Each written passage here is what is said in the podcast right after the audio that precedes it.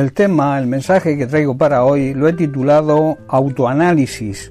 Debemos, hermanos, analizar nuestra vida, analizar por los caminos que andamos, o sea, nuestro diario caminar, y como creyentes debemos ser dirigidos por la palabra de Dios.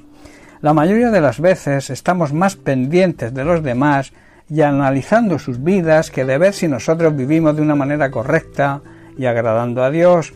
En Primera de Corintios capítulo 11 verso 28 Pablo nos aconseja y nos dice, por tanto, pruébese cada uno a sí mismo. Cada persona debe analizarse y probarse a sí misma. Sería ideal estar pendiente de nosotros mismos y cuidar nuestro testimonio, cuidar de que todo lo que hagamos esté de acuerdo con la palabra de Dios.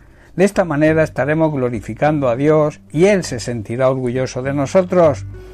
En el libro de Lamentaciones capítulo 3 versículos 40 y 41, Jeremías dice lo siguiente, Escudriñemos nuestros caminos y busquemos y volvámonos al Señor. Levantemos nuestros corazones y manos a Dios en los cielos. Hermanos, debemos probar y examinar nuestros caminos y volvernos al Señor y levantar nuestro corazón y nuestras manos al Dios del cielo y pedirle que nos perdone. Debemos cuidar todas nuestras actividades, debemos cuidar también las decisiones que tomamos, cuidar nuestro lenguaje, cuidar lo que oímos, alejarnos de toda crítica y murmuración, y además someter nuestra manera de pensar a la obediencia a la palabra de Dios. Así lo declara el apóstol Pablo en 2 de Corintios capítulo 10 versículos 3 al 5.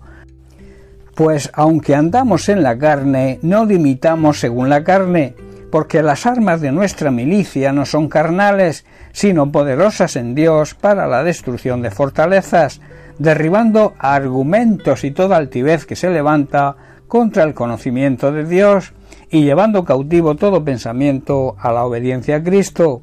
Hermanos, somos seres humanos, pero nosotros los cristianos no luchamos como lo hacen los humanos, sino que debemos usar las armas poderosas de Dios, no las del mundo, no las que usa este sistema mundano que vive de espaldas a Dios, y lo hacemos para derribar la fortaleza del razonamiento humano y para destruir argumentos falsos.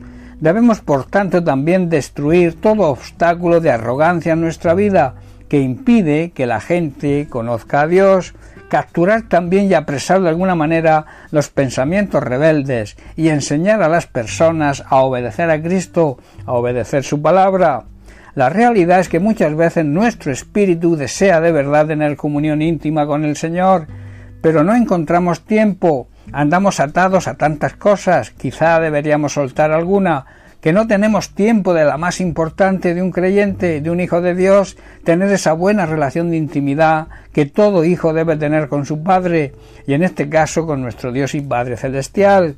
Necesitamos buscar tiempo. La palabra de Dios dice que el que busca encuentra, para que el Señor nos dé su paz y descanso en medio de los afanes de esta vida. En Mateo capítulo 11 versículos 28 y 29 Jesús nos hace una tremenda y gran invitación.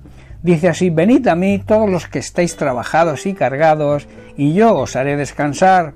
Llevad mi yugo sobre vosotros, uníos a mí, en otras palabras, y aprended de mí, que soy manso y humilde de corazón, y hallaréis descanso para vuestras almas.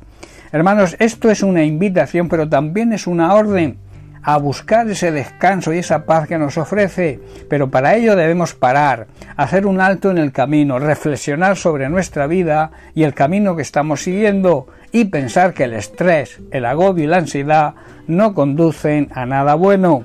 Si estás cansado, si estás agobiado, cansado o agobiada por alguna situación difícil, si el estrés te está llevando a una crisis de ansiedad, para y busca la paz y busca el descanso que el Señor te ofrece y que todos necesitamos. Así recuperarás nuevas fuerzas para seguir adelante. En esa paz y en ese descanso podremos también escuchar la voz de Dios que nos va a corregir, conducir, guiar y darnos fuerzas para afrontar situaciones difíciles. Para eso debemos estar quietos, si no es imposible poder escuchar a Dios.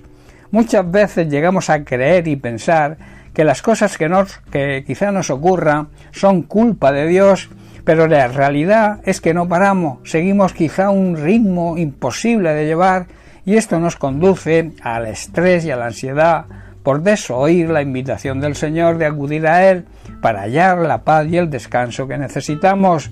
Aunque nos parezca mentira, si reflexionamos, veremos que hay tiempo para todo. Recordemos que Dios es el que maneja los tiempos.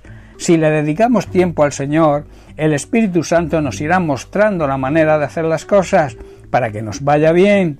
Nos mostrará también los fallos y errores que estamos cometiendo y si somos humildes, lo reconocemos y le obedecemos, nos irá bien.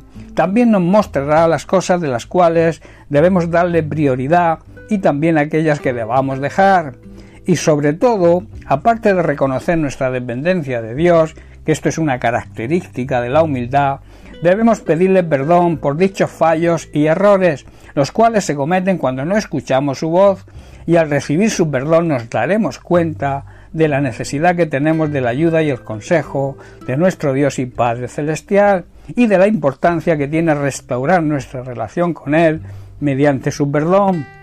Debemos estar, por último, dispuestos a examinar nuestros caminos y darnos cuenta de aquellas cosas que nos alejan de Dios y que por tanto debemos dejar nosotros hacer un alto en nuestro camino para que esa paz y descanso que el Señor nos ofrece podamos escuchar su voz, para que nos vaya bien en esta vida.